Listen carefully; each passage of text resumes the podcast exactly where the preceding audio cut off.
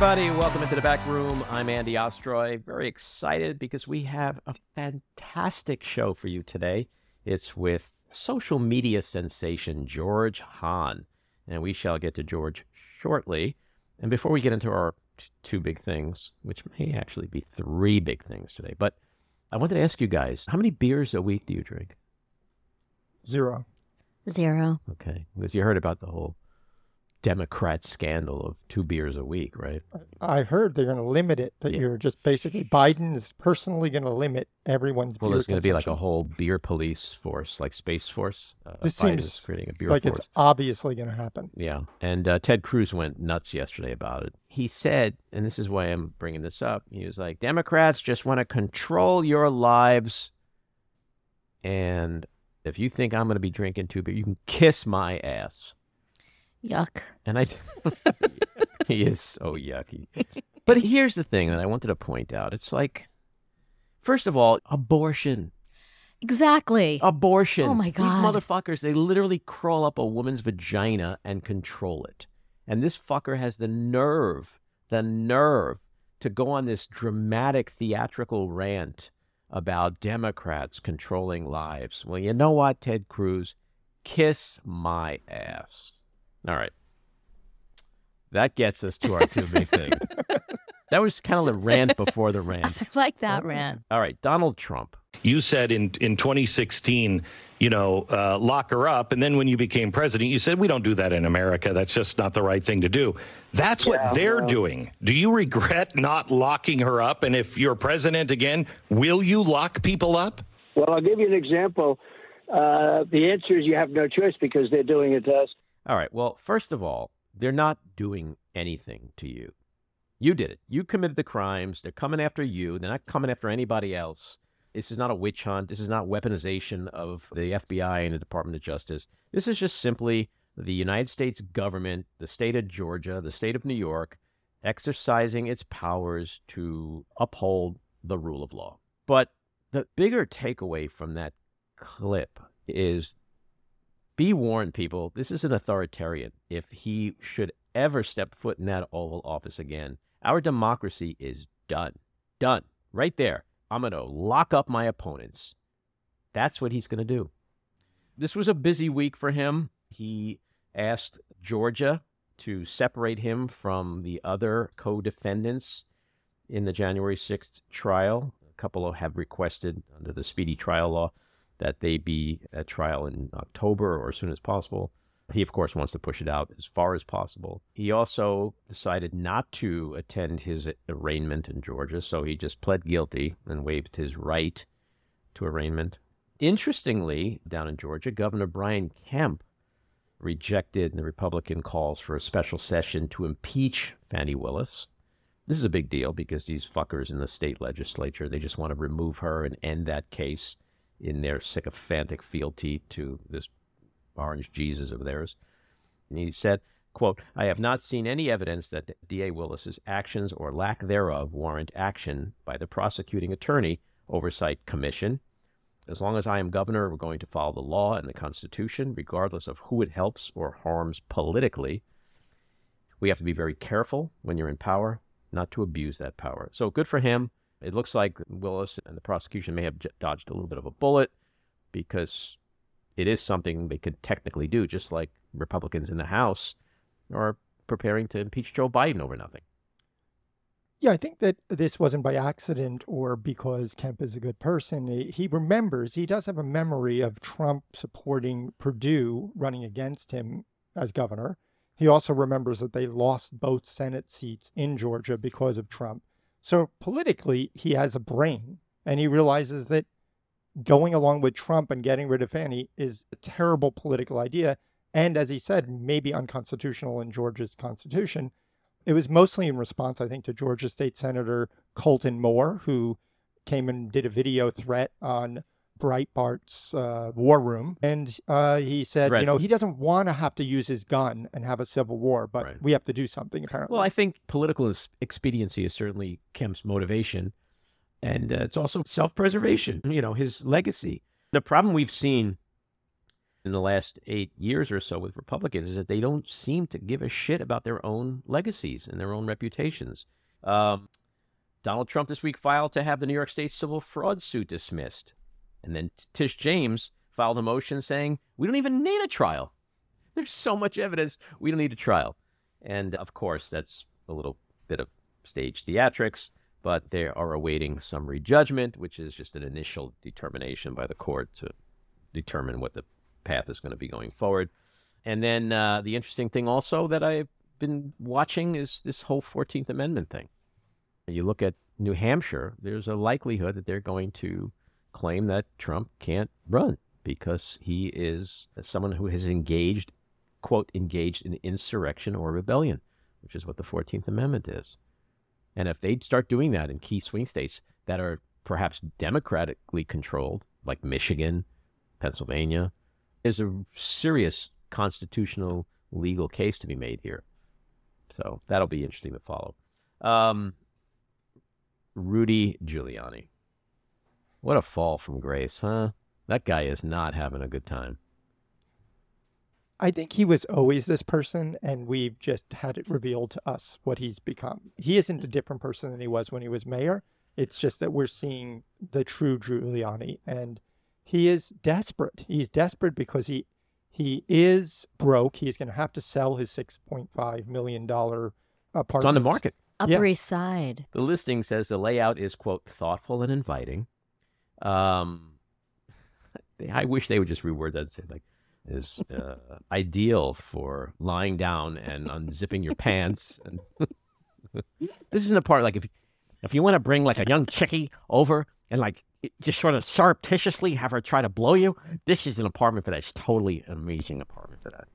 The last thing I want to mention is Mitch McConnell. Like I've really had it with people who are making fun of him, who are making political jokes, who are just laughing and not showing an ounce of compassion to a human being just because of partisan politics. Have we sunk so low into the sewer that I mean, this is the one response that just fucking drives me crazy. When people say things like, yeah, it's hard to have compassion because he did this and he did that. And it's like, all you're really saying there is because someone else was a douche, I could be a douche too. Like, at some point, you have to say, I got to do what's right.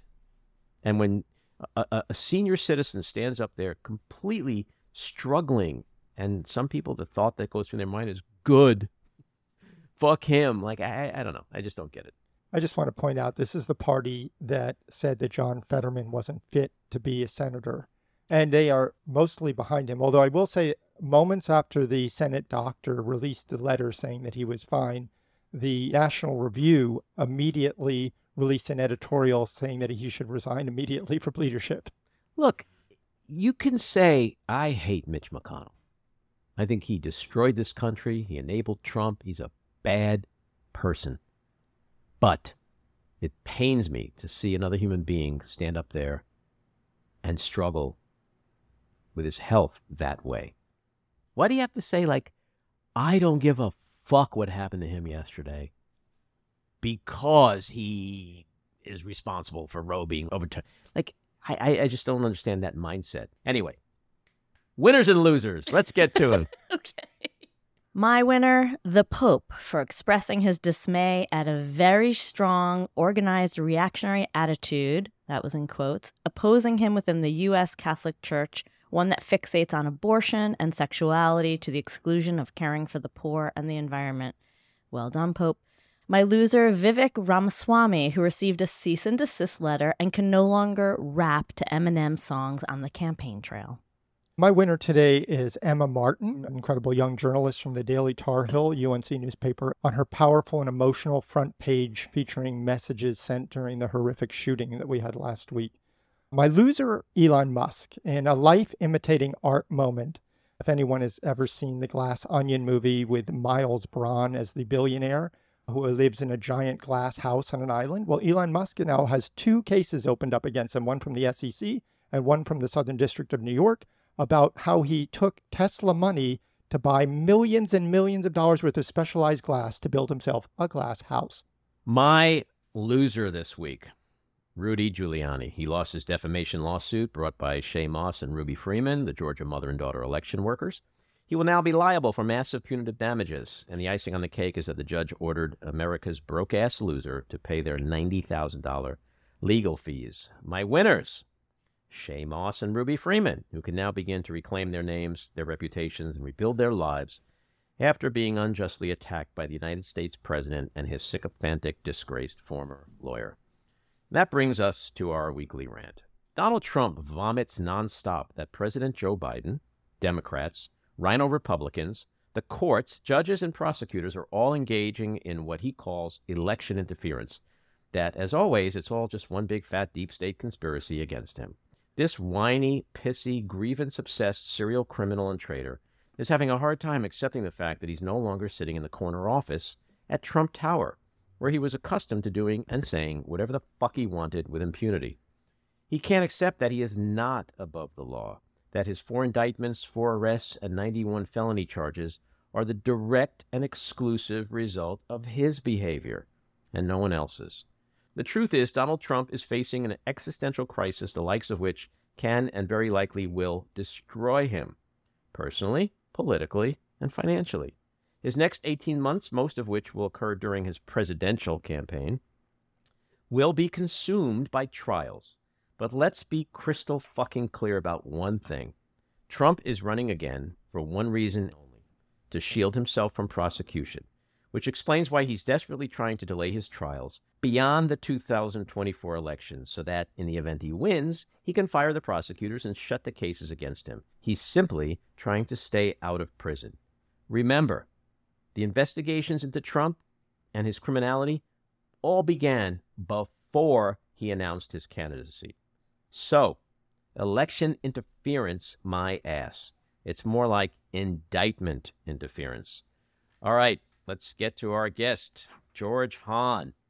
When George Hahn is not needling, charming, or entertaining nearly a million followers across his social media channels, he's busy chronicling city life as a, quote, urban raconteur, writing for Graydon Carter's Airmail and his own website, hosting the occasional podcast, including Pivot with Kara Swisher, interviewing celebrities for in- entertainment news shows like Extra, appearing as a commentator on MSNBC's 11th Hour with Stephanie Ruhle, and The Sunday Show with Jonathan Capehart.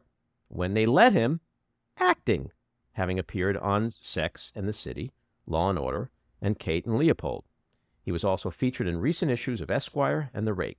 George, welcome into the back room. Andy, what a pleasure. The pleasure's all mine, as the saying goes. I'm a big fan. I love you. Uh, not maybe in that way, but I will admit, if I was gay, you might be my type. I'm just throwing, oh my, well, throwing it out there. That's really good to know, and I'll keep that in mind. yeah, Thank no, but seriously, I'm a huge fan. Uh, you're one of the people who sort of blossomed online during the COVID years, the Trump years, and really served to make people feel good because you said a lot of the things we were thinking. And so you kind of gave voice to a lot of people, still do. And uh, you're funny as hell and you're smart. And, uh, you know, I think that's why you've grown in such popularity that you have because you have a really important, very crystal clear voice. And so it is truly an honor for me to have you on here and talk to you today. Well, Andy, it's really incredible to hear that. Thank you for saying it. I really appreciate it. Um, I hope I I hope I can live up to it. live up to the live up to your hype. I'm sure you will. So before we get into some other things, uh, just want to first of all acknowledge that you are here fresh off of a colonoscopy, and that's big news. True story. Everything, True story. Everything went well. Everything went well, and um, uh, just a shout out to anybody who's nervous about it. Just do it. Uh, there's so much stacked in the idea of it that puts a lot of people off. It's it's um, as I wrote today in my newsletter that I put out this morning. I try to do one every week, and I said I don't care how much you're into ass play. No one looks forward to a colonoscopy. That is some. By the Um, way, I I did one many years ago, and I'm overdue, and I am one of the nervous people because I I remember that kind of ass play, and I'm not looking forward to it again. Well, I forgot that the propofol was Michael Jackson's drug of choice. Um, and when the nurse administered it to me when I was in the OR. She just kind of leaned into me and waved, and she said, "Good night, Mister Hahn." and she said, "We're going to count to 20. I don't remember anything past three. Right. Yeah, I. It was easy peasy. Truly, Yeah. the biggest bitch was the prep. That's yeah. all. And you know, the, getting back to ass play for a second, Sure. I think when most people, that's probably the first and You are- last time am- I'll I ever your- say that in my life. By the way, I am your type, aren't I, Andy? you are. You're funny. I like funny. I'm all about the funny. um, so getting back to ass play for a second, I think when most people think of ass play, especially in a positive way, they probably are Mhm. not thinking about it happening alone in a bathroom all night. You know what I mean? No, I would imagine not. No, no. God, Yeah. I mean, I had I had the night before I had stuff scheduled, um, and I realized I had let's just say overscheduled myself. did it involve? Did it do the- involve a diaper? it involved no, and uh, that's why I just said, you know what, you guys, I'm gonna have to cancel. I will we'll do this another time because you do the prep the night before. Anybody who's gone through this knows, as you do, you got to stay close to a bathroom. And uh, Did they say to you? I remember when I did it, they said something like, "Oh, you have to take an enema." Did they make you do Mm-mm. that, like in the morning? no, Because No. they, because he said to me, because we need to make sure at that point before you come in, you're fully evacuated. And I was like, right. that's a weird word to use. Oh, that is a weird word. Yeah. But Andy, them times is past. We've progressed. well, I'm hoping Now- that in the what is it, maybe now eleven or twelve years since I had it, I'm hoping that medical technology has changed somewhat. Well, I I didn't get the tablet. I was given the GaviLyte, which is this powder that you mix into four yeah, liters I of that. It water. was like a lemon drink, and I was like, "Oh, this isn't bad." And then, like an hour later, all hell Mm. broke loose. Right. You got like you have to time it. And I thought, all right, I'm going to start at four because my appointment was the next morning. And that was the right timing. I have to say, uh, the timing was good. I everything went swimmingly. Um, and the only drag, as I wrote about this morning, the only drag was that GaviLyte. it- it's not. You got to drink a shit ton of it. No pun intended. You got to drink a ton of it, and then it's it's not horrible and it's certainly not delicious. It's just bleh, like it's just this non kind of thing that you have to consume and you have to consume all of it. Um, not in one sitting. I mean, you take breaks, Right. but it's just ugh, like that's the worst part of it. I got to say. Now, when I got there the next morning, I was all sort of evacuated, as you said so eloquently. Um, I said to the doctor and to the nurse, I said, you know what, we should do this, you know, colonoscopy or not. We as adults, as humans, should do this sort of cleanse maybe once a year. Mm. I sort of started to wonder, like, Isn't that a colonic? No, because a colonic goes in that end. This is from the top down. This Oh. cleans the whole system. Do you know what I mean? You're talking about like, like like putting a hose in your face and just like flushing the whole. What are well, you that's talking kind about? of that. I'm talking about GaviLyte and what this thing does. The the the the high powered. Uh, oh, uh, just drinking it like a colonoscopy and then having a whole. Just clean yourself out. Like, should is it to our benefit to do that? I don't know, Mm. once a year, once every two years, three, whatever. Um, because I felt um, like I lost a quick two pounds, which was great, and then I felt sort of very clean. You felt evacuated. Like Yeah, a- like a. In all seriousness, it is colon cancer is not something to laugh at. It's, it strikes a lot of people, men, and it is something that should be done. I thought it was every ten years. My doctor said we'll see you in five, so I have, definitely have to go back. And I don't know if you want to throw props to your doctor, but definitely offline, I want to ask you who your doctor was because I'm I'm searching for a, an evacuation specialist. Are you here in the city also? I am. Oh, we have to meet. Yeah. Um, having done it, and as an adult male who's of the age, I'm 52. It was time. It's empowering to have had it done. Yeah. Uh, I came away from it. It was. A, it's just sort of like a, a, a health maintenance and preventative milestone, and I felt empowered. You I- felt like you could diarrhea with the best of them all night long. Right. right. A whole night of Um, diarrhea. I mean, who doesn't love that? Delicious. Who doesn't find that empowering? Delicious. Aren't we glad we tuned in? Yummy. All right, let's go back to Cleveland, Ohio. Oh God. That's where you were born. Hmm I'm trying to imagine you in Cleveland, Ohio. I recently tried to imagine myself in Cleveland to the tune of actually living there again yeah, for three moved, years. You moved there. I read. Yeah. Hmm. What Yeah. was that like going Um, back? Going back was different because it was my my first time living there as a rent paying, tax paying adult. I had never seen. But it's important to note that you moved back there to live after you had Mm. already lived in Manhattan. That's a correct. That's a key part of the the story. Correct. The the quick timeline is that I basically was raised in suburban Cleveland in a suburb called Lakewood from age from birth to 18, went to college in Boston and then moved to New York in 94. I lived in New York in 20 for 22 years and then in 2016 moved back to Cleveland and came back here in 2020. So it was the end of 2016 to 2020 basically three years I was in Cleveland and then moved back just in time for the pandemic. Mhm. Um, so uh, to answer your question about what it was like, Mhm. uh, Cleveland has its charms. It really does. A lot of people like to dump on Cleveland. Um, I don't want to do that. Um, it's it's got its charms. It's an amazing piece of real estate on one of the Great Lakes, and uh, it's got a lot going for it. It's a great summer town if you have a boat or know someone who does. Um, culturally, the restaurant scene is vibrant. The music scene is crazy. There's a wa- there's a great art scene. Um, but it wasn't for me. I miss New York terribly, Mhm. and so I'm the second I got an opportunity to move back here, I took it. And Yeah. uh, you were a, an actor, theater guy when you were young, right? That was your major, and you moved to New York, assumably to work in acting. Um, And you've Mhm. done some stuff, obviously. And uh, I saw that you were Joan Rivers' social media director. That's Correct. interesting. That would that must have been a fun job. It was really fun.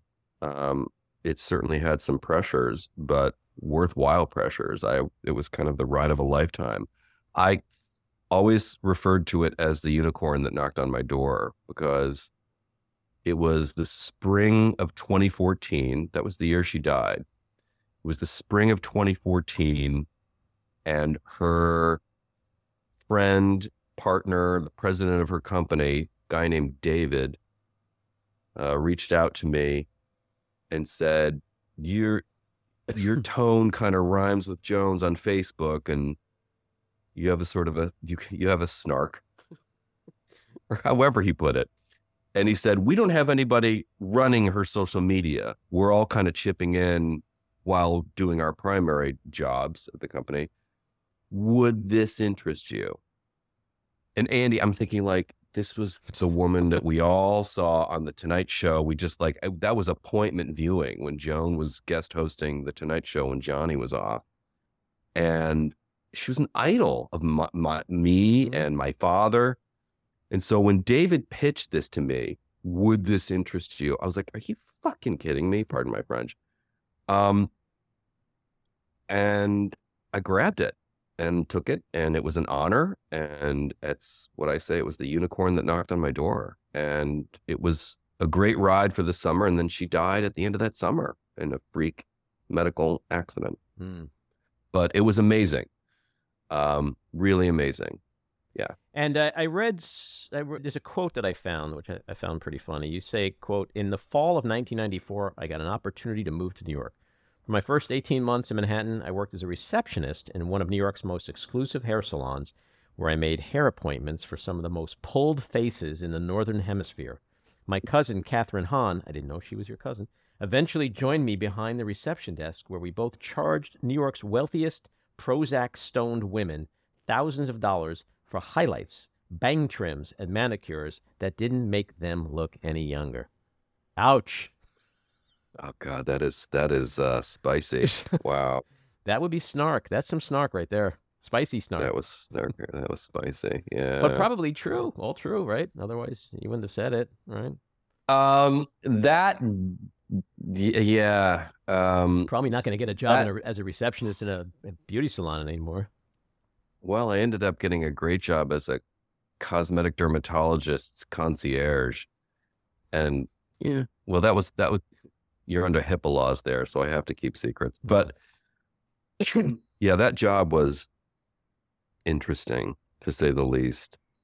And for a, a, a sort of impressionable, nice, recovering Catholic from Cleveland, um, some of the behaviors I witnessed at that desk. Oh, do tell. The enti- Fuck him. Oh, the Give us one. the, well, the salon's not HIPAA, so we can go there, but just the entitlement, and not everybody. There were some who were kind of great. Actually, um, in further endeavors in my life later down the road, I ran into some of those clients that I that were regulars at Garren's salon, and um, you know, some of them were kind of great, but there were there were some standouts that it was usually people with new money. And that's my observation working in that sphere where it's rarely, if ever, people who were either had it their whole lives, like Kennedy kind of money, or people who worked for it were generally the easiest ones. It was the new money people who were the Mm. biggest pain in the ass, you know?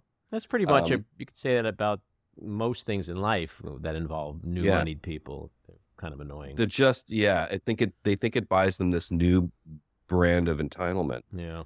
Um, example being at the cosmetic dermatologist. I'm not breaking HIPAA law. She's public about it. But Kelly Ripa was a client, uh, patient, um, is, and um, she is a great example of someone who was really easy, pleasant, a Mm. delight to have her in the office.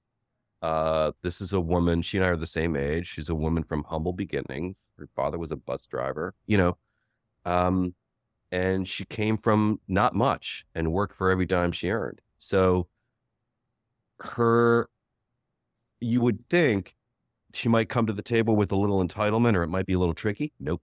Easy, easy. I had an easy time with her. Mm. That was a great, she's a fair example of people who come from something like that. Yeah, there's a lot of people in the business of show that uh, don't take themselves very seriously and are just truly good, nice people. And like everything else in life, they're assholes and they're nice people. Right. You know. So I heard you talk this week about your parents and how they were loving, and it was very sweet the way you were talking about them. What did your parents do work wise when you were growing up? My dad was a madman in my earliest memory. Mm. I was born in 1970, and through the 70s, most of the 70s, my dad was in advertising. He was an account executive. Uh, he, uh, like an account supervisor. If anybody is familiar with Mad Men, my dad was Pete Campbell, Hmm.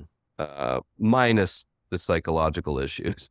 Um, uh, but my dad had Pete's job. Pete Campbell was an account executive, like a supervisor, and um, and then he did got other opportunities. He had his own boutique ad and marketing and PR firm for a while, um, and then got an opportunity in the corporate world and took it and made more money. Um, he was like a vice president of a company in Cleveland called Pubco. The company still exists. Um, and that was his last gig. Uh, he died when he was my age, actually, Hmm. 53. Um, I'm almost 53. Um, What What did he do? and my, he had heart issues. Mm. Um, he had a bypass once when I was very young, like three or four, and then had another one when he was, I was 19, he was 53, and he died the next day. Um, just a lot of damage, and he had an enlarged heart. There was scar tissue from the first surgery, 17 years, 17 years prior. Um, yeah, so uh, it runs in our family, so I'm Mhm. quite cautious of it, and I'm in I'm in great shape. Everything looks good in in this house, as it were. Um, and mom was just my mother was Betty Draper. She went to a nice New England college, Marymount, up in Westchester, which is no longer. Um, and then came to the city and lived a few years, had roommates and partied, modeled. She was a model. She was a photographer's assistant. I think she had a little retail experience there here in the city. And then uh, met the guy who would become her first husband, and whose name was Don. And I think he worked in advertising. Um, and I love how she like, married. a lot of people when you ask them about their childhood, they say, "Oh, it was so idyllic. It was like Father Knows Best. It was Leave It to Beaver." Like you're like I grew up in Mad Men. Kind of, Yeah. except my mother, unlike Betty Draper, my mother was a good mother. Like she, she, she Betty should have never had kids. My mother was, you know, I don't want to canonize my parents, but let's just say if I had my own kids, I'd borrow a lot from their notebook. That's great. Um, yeah, That's probably the best compliment you can ever give them. You know. absolutely. Listen, um, I don't have any parental advice to give anybody, but I can uh, recall what my mother said to me um, that when she was um, seeking counsel for something when we were all kids, and she said the best advice she ever got was that you can only give your children two things you can love them and give them a sense of values. That's all you can do Mm. and stepping back and I kind of go, yeah, we were loved and we were given pretty good values. So I'll take it. Was it perfect? No, but it was, they did their best. And I think it was pretty damn good. Yeah. Well, those things are sadly there's a shortage of that these days. Mm-hmm. I first became aware of you. I think it was that video you did in 2020 where you were walking down the streets. I think it was when Republicans all over the country were like, "Oh my God, what the fuck is happening in New York? Right. Kind of COVID. It's like a, an apocalypse." And so you opened your phone. You were walking around the city, and you were saying, like, "Oh my God, look what's happening here. It's awful. People are eating ice cream, gay ice cream, and."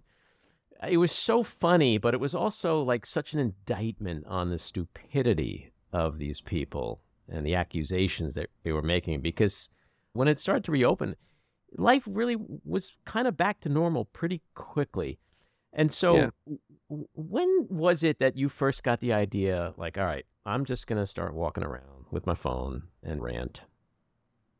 How'd that happen? That was the first time. That was the first time. How that happened was this. I was walking down Columbus Avenue and I with my dogs that night. I think it was the first week of September in 2020. And Molly Jong Fast, uh, the political journalist, Mhm. uh, I would say pundit. Really, she's kind of a she's a writer Mhm. and does a lot of TV. And she and I have become good friends since because she's responsible for my fame, as it were. She um, had posted something on Twitter and mentioned in a podcast after posting a picture of her street. It was a tranquil setting. She lives on the east side. And she was accused of posting something that was fake news. Like there were people who don't live in New York telling her that her image of New York wasn't real. I live here. You live here. Anybody who lives here knows. You know, also, mind you, this was uh, that summer we had George Floyd, we had Right. demonstrations. Um, not for nothing, there were some issues, but it wasn't anywhere near on the scale that uh, uh, certain media outlets were claiming it was. Everything was actually quite okay. And I literally decided to make a video reacting to Molly's comment about someone saying that she was posting fake news. And I literally, Andy, fired up my phone and recorded 77 seconds walking down Columbus Avenue, walking my dogs. It was one take. What you saw was what it was, and that was it. And I uploaded it to Twitter, and it was a response to Molly. And then she retweeted it. And Mm. because she had a million followers, that's how it kind of started. That was the spark that lit the bonfire. And it went viral because Molly knows people and the people who know Molly know other people. And I was getting these messages that, uh, you know, do you know so and so is following you now? And that just scared the shit out of me. But yeah, that was the first one.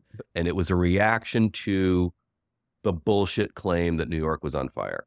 But there's such a magic to what you do because of the timing, the delivery, and then your punchline is usually just a stop and then a look. Mhm. Like you would have a punctuation that just Yeah. brought it back to reality. And they're very funny, but they're also very biting. And, um, you know, the whole for me, for me, like the way you would say that all the time. So I found that, I don't know, I became like a 15 year old kid when I. It still drives it still drives me nuts. But then yeah. also, like, it's not fair and all the things you say that, that just Yeah. mock the stupidity. of- Victimhood. vi- victimhood. Victimhood, Well, because we live in, an, you know, with Trump, we live in an, age of uh, of victimhood. Ag- aggrieved victimhood. That's Yeah. kind of what I'm going after. so, with your work, if there ever was like a bon vivant man about town, it's you. Uh, if you go to your website, there's so much that you do from podcasting to acting to styling to this, that, the other thing. What would you say is m- the bulk of what you do these days? It's so hard to answer when people ask me what I do because, as you just articulated, I wear a lot of hats. It's like I'm like a Swiss Army knife. You know, which blade do you want now? um, I'm a generalist. I write. Mm-hmm. Uh, in addition to what I do on my own blog and my newsletter and on social Mhm. media, I write. I'm a contributor to Airmail, which is a Mhm. privilege to work for Graydon Carter. Um, I've also started contributing, although nothing published yet. I've, you know, uh, it's going to be an issue or two down the line, but uh, contributing to a magazine here in New York called Avenue, um, and occasionally do commercial work, uh, acting work when the show business people let me. That's always been a big trick. Like I'm not real good at that. Uh, that's always what I've always wanted to do. Like the only thing I ever really wanted to be was an actor, but since I've never been particularly lucky, um, and haven't had much success in that area, everything else you're seeing, the writing, uh, making these videos on social media, this is all plan B, C, D, E, F. Like Mhm. this is all, you know, And the podcasting So- stuff has been getting really interesting too. I mean, you hosted Mhm. Pivot with Kara Swisher, who uh, a total delight. coming back on this podcast again next week. Um, She's and- great. I and you- love her so you much. Do a lot with with Scott Galloway, and then you have your own Mhm. pod uh, that you've done in the past. H- how did you get into Kara and Scott's orbit? I barged into their world on Twitter, actually. Um, it started on Twitter. I was a fan of Kara Mm-hmm. when she had her previous podcast, De- Recode Decode, or whatever it was called. Scott was a guest. And then they did Pivot. And I'm like, who is this guy? And she was so smart and interesting. And there, I have a real nerdy part of my brain that's a little obsessed with tech. And so that she was right up my alley in terms of co- content. But she's also got a versatility. She goes into politics, Yep. pop culture, Mhm. um, lifestyle stuff, and same with Scott.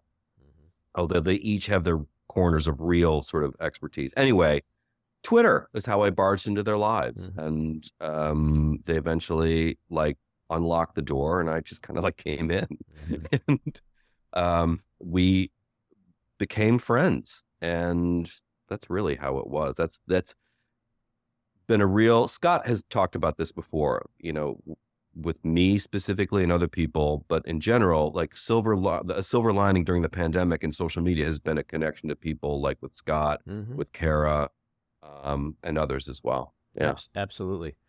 And so, one of the things you do is you post daily photos. How do you come upon the themes that you select when you are posting? Because a lot of them are they're black and white. They're kind of filmy, film. You know, Mhm. like uh, there's a nostalgic, cinematic feel to them. But is there a Mhm.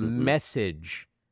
Are you just posting photos you like, or are you trying to somehow cryptically make us go, "Hmm, "What's in this photo that George is trying to tell us?" What I like, and I think what we've been missing over the years is glamour. Hmm. there is a certain sense of occasion that we've lost um, just in our own self presentations, in the way we approach life, the way we approach the day, the way we approach the office, the street, the restaurant. There's a certain sense of occasion that we've lost.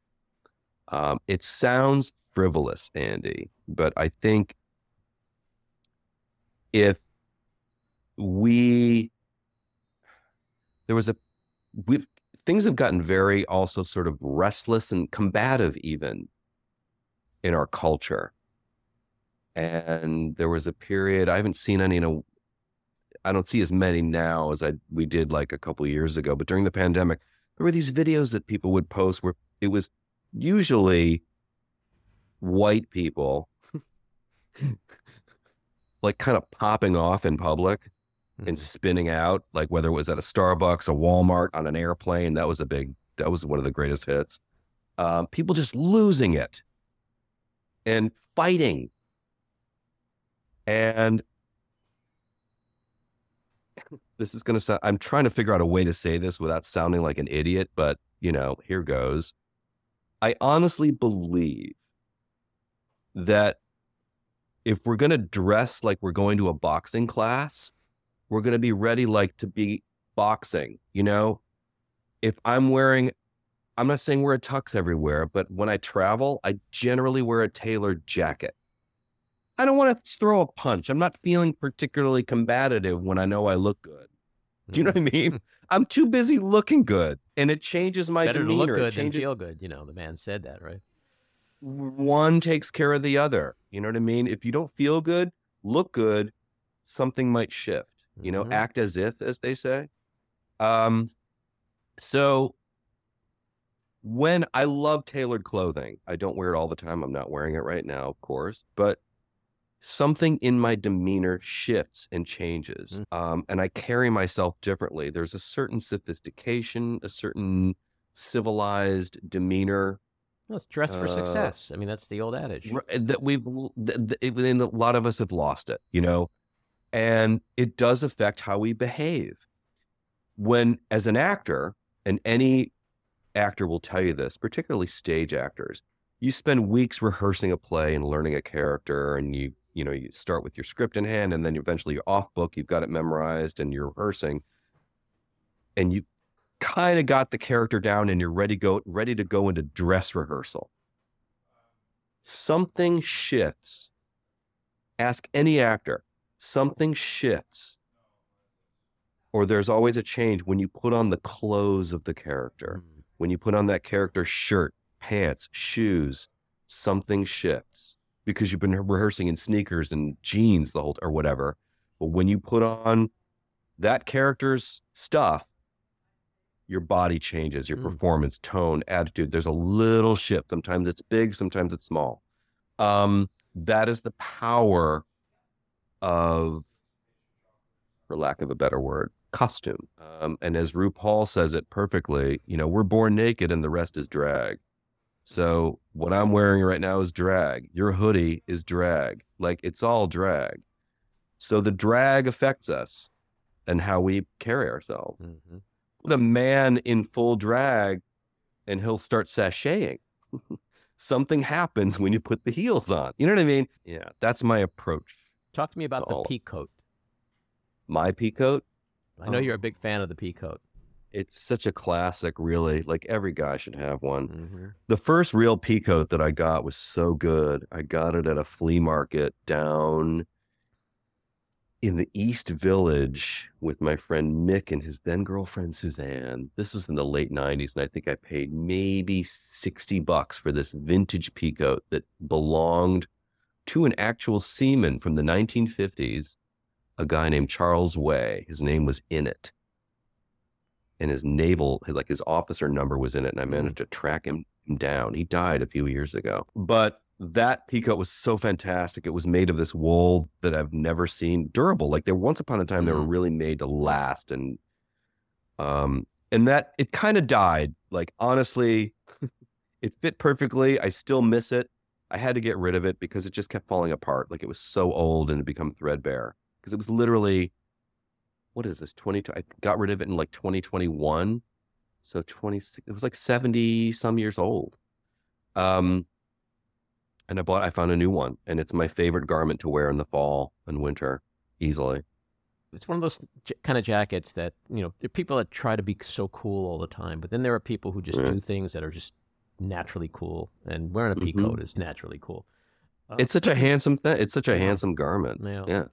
Getting back to like videos and photos for a second, the other day you posted Doris Day riding on her bicycle, which was a, Mm. a real hoot. What's with Doris Day? What were you A saying little there? background on that, by the way. I was reposting something from Alison Martino. Alison Martino is Al Martino's daughter. No. Al Martino played Johnny Fontane in The Godfather. Great character. Johnny Fontane. He was the character who that the horse head was all about Johnny. Um, and Alison, his daughter, uh, is does vintage LA stuff, and she, I love her feed. Like she's great at capturing vintage LA. She posted that. I love a bicycle. I don't have a car. Haven't had one since '94. I love getting around the city on a bike. I think we have forgotten about the glamour of that because Americans associate bicycling with like spandex and taint padding and three pound carbon fiber bicycles. It's like, no, no, no, no, no, no, no. Where's the pleasure when, but you know, a Raleigh or a Schwinn and you could wear shorts or a tuxedo? It didn't matter. I, gather you're not just- talking about a city bike, right? You could wear anything on a city bike. Those okay. are, you, can't really race around on those. I think they Mhm. cap at like 14 miles an hour, but well, not the electric ones. Those go at a pretty fast clip.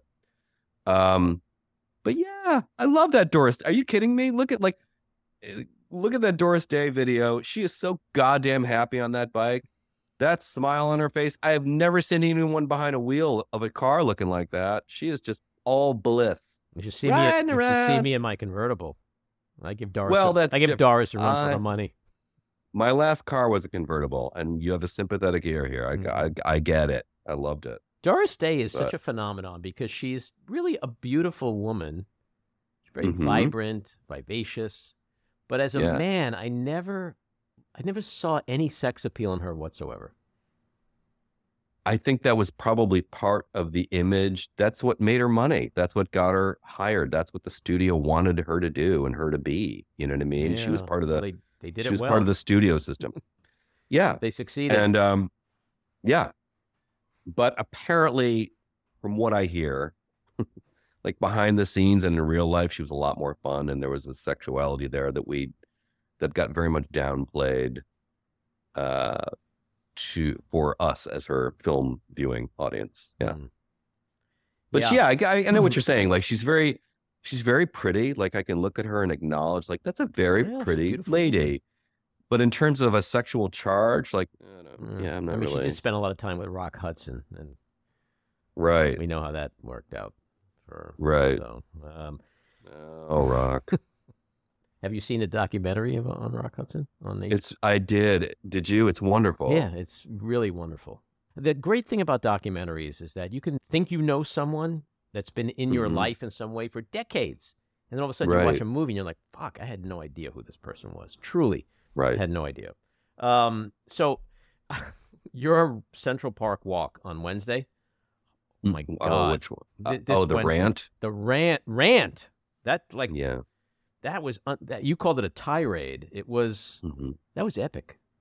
That really was like, if you ever had like a greatest hits album, that's your Freebird, man. That is your. Freebird. That's the one they're going to be screaming out like as you ride your bike past them in Central Park. They're going to be like, Wednesday, August 29. It was unbelievable. And I need to Doesn't ask it you, how hit does that... you though? Huh? Doesn't it hit you though, like a wall once in a while? Doesn't oh it? Oh my god! I literally just I posted something this morning. I was like, "En- enough already. I'm I just I wake up, and it's like, when are we gonna have that day where he's just gone? He's vaporized. We don't see him. We don't talk about him. We don't hear him. He- Mm. It's not the first thing we see and the last thing we see. He doesn't dominate the news, but Right. um, yeah, of course. And so when you when I was listening to your rant, like I have so many questions about your walks in Central Park. Like the first one is, do people look at you like you're crazy? Because I Mhm. remember during the Trump years, I'd be listening on my headphones like to Joy Reid or something, and they'd be playing a clip, and I'd hear his voice, and I would just scream "fuck," like I'd I'd walk my dog and just be screaming, and people would look at me like, "Just move along, children. He's just another crazy city person."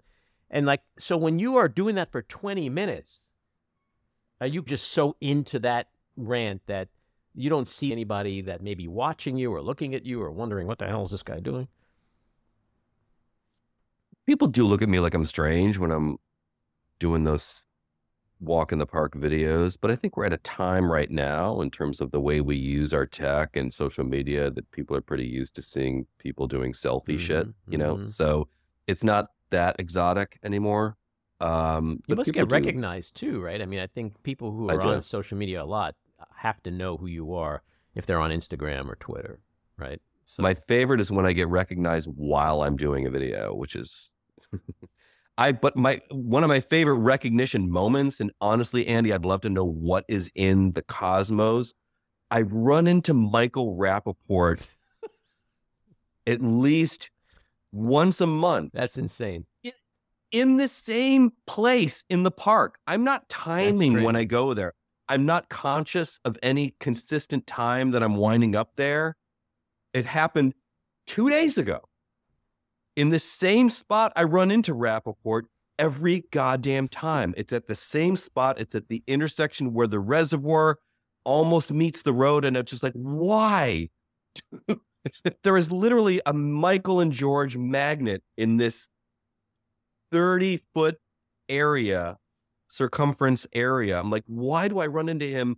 That's so funny because he does very similar same type videos spot. too. He's Yeah. rant, he's I, ranting. Michael and I, yeah, we're kindred spirits in that way. And I adore him and we adore one another. um, you're very cognizant sometimes of things around you. Like in this Mhm. Wednesday rant, for example, you're you could be in the middle of this vitriolic, like Trump is a mother. Hey, did you see that woman on that phone? She's holding it like a walkie-talkie. Like you can switch gears so quickly.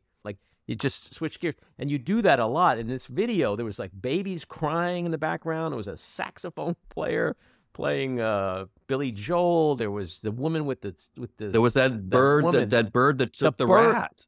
the bird. You you yeah. There's Oh, the you're you're walking, and all of a sudden you stop. You're in the middle of this rant about Trump, and you're like, "Holy shit! A bird just grabbed a rat and flew away." And then you went Mhm. off on the bird and how fucking amazing that was, and how you wished you had taped it. You could see it because it would have been that would have gotten you several million. It was hits, amazing. But and It you were trying to figure out was it a hawk? And then without missing a beat, you'd be like, "All right, so Trump." Like you just go, like, it, how does that stream of consciousness come out so fluidly? It is impressive. literally off the. Thank you. It is literally off the cuff shit. Rarely, if there is a big news event, and I can't recall when there has been one, I know I've done it this way, where I will sort of not pre-plan it because those morning walks are completely improvised. I don't go in with an agenda, except sometimes what I'll start talking about is triggered by what I've just been listening to on a given podcast or on the morning news. Right. But generally, no. I am just kind of going. Uh, let's see, like you know, before I hit go live or whatever the button is on Instagram, I'll think like, all right, what did I watch last night? What did the dogs do this morning? What what in the last twenty four hours happened that was at least semi not boring?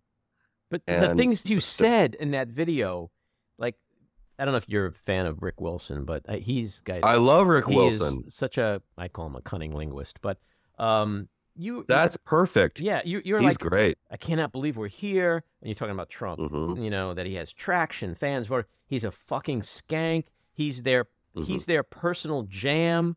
And then you're like, people are just fucking disgusting. What the hell is wrong with you? Did you eat a lot of pain chips? Then you feel bad about Melania and Stormy Daniels, uh, how they had to ever lay down with this guy. He- That he has muscle tone like a wet Nerf ball. Like, this is really like, if that shit is just rolling out from your brain as you're walking in the park with your dog, that's you're like a poet, man. You're a poet, and you may not know it. the muscle tone one. Yeah. It is because it is gross. It's just it's it I suppose it's just a window into my brain in terms of where I go in my head when I think about that guy because he is just so fucking gross. I imagine being near him when he's when you hear him breathe on a microphone and when he exhales it's like a fart to me. Like he is just so disgusting. I would imagine like the breath when you get near him. Oh God. So disgusting. I have a friend um who is who shares my political values and he and his significant other, a woman, were there they have relatives or she has relatives who are members at Mar-a-Lago. and they were in Florida and they went to Mar-a-Lago for dinner. And I was like, oh God, why? But anyway, he was just being, you know, you just be nice and and Trump came in. He was there and came to their table. Where, where he else is he going to at the be? Table. Right. And and and it, it, it just my friend just Mike just said like uh, it, like the tingles that went up his spine of fury, and it was just such a like a, an alternate reality experience. And I think I might have imploded had I been in, like in that. I, I literally though I think I probably would have gotten up and left the table and Mm-hmm. waited until he was gone. Be like, I have to go to the bathroom, or made up some excuse and just waited for him to leave, then come back. I wouldn't have been able to take it. But yeah, that's where my head goes. I think he's that fucking gross. I can't believe that this is where we are culturally, intellectually, politically.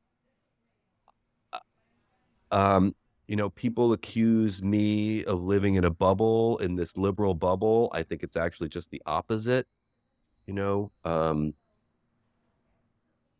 find me any other place in the country where you can walk one or two city blocks and hear five or 10 different languages and people from different backgrounds. You can't. Mm. Maybe LA, maybe LA, but no one's walking. Um, yeah. So it, it just astounds me that this is where we are. I can't fucking believe this is where we are. Yeah. Well, we're we're there's a light at the end of the tunnel. It, it it's a long tunnel, but there is. It's a long one, and there's a light. Andy, it's not gonna. It's not if he if he keeled over and died tomorrow, it's not gonna end. You know, there's still. I don't know. Like, eh, there's a whole. There are millions of people, as I said in that rant the other day. I think there are millions of people who think his way of thinking, talking, being is just how shit should be, and I'm just like, oh god. Well, I I, Really? I highly urge everyone to go to Instagram and check out George's rant from Wednesday because I actually think you you probably could have gone straight from that rant to your colonoscopy and not had to drink that shit because you were on fire that day. You were you exploded on that walk. So you, you might have spared yourself some of that colonoscopy pain. So the last thing I want to do with you to get a bigger window into George Hahn is to do a little lightning round with you. Favorite movie of all time? Mm. All about Eve. Okay. Favorite TV show? What are you binging right now? Favorite TV show ever? Or now? Uh, I would say Mad Men is probably my favorite TV show ever. Interesting. Yeah. Okay. Not just because of the style, just like it's just it was such great storytelling and Mhm. just a great story about people and relationships. Yeah. Mhm. Favorite male actor? A living or dead. It doesn't matter. Um probably was Philip Seymour Hoffman. Mm, good choice. Female actor?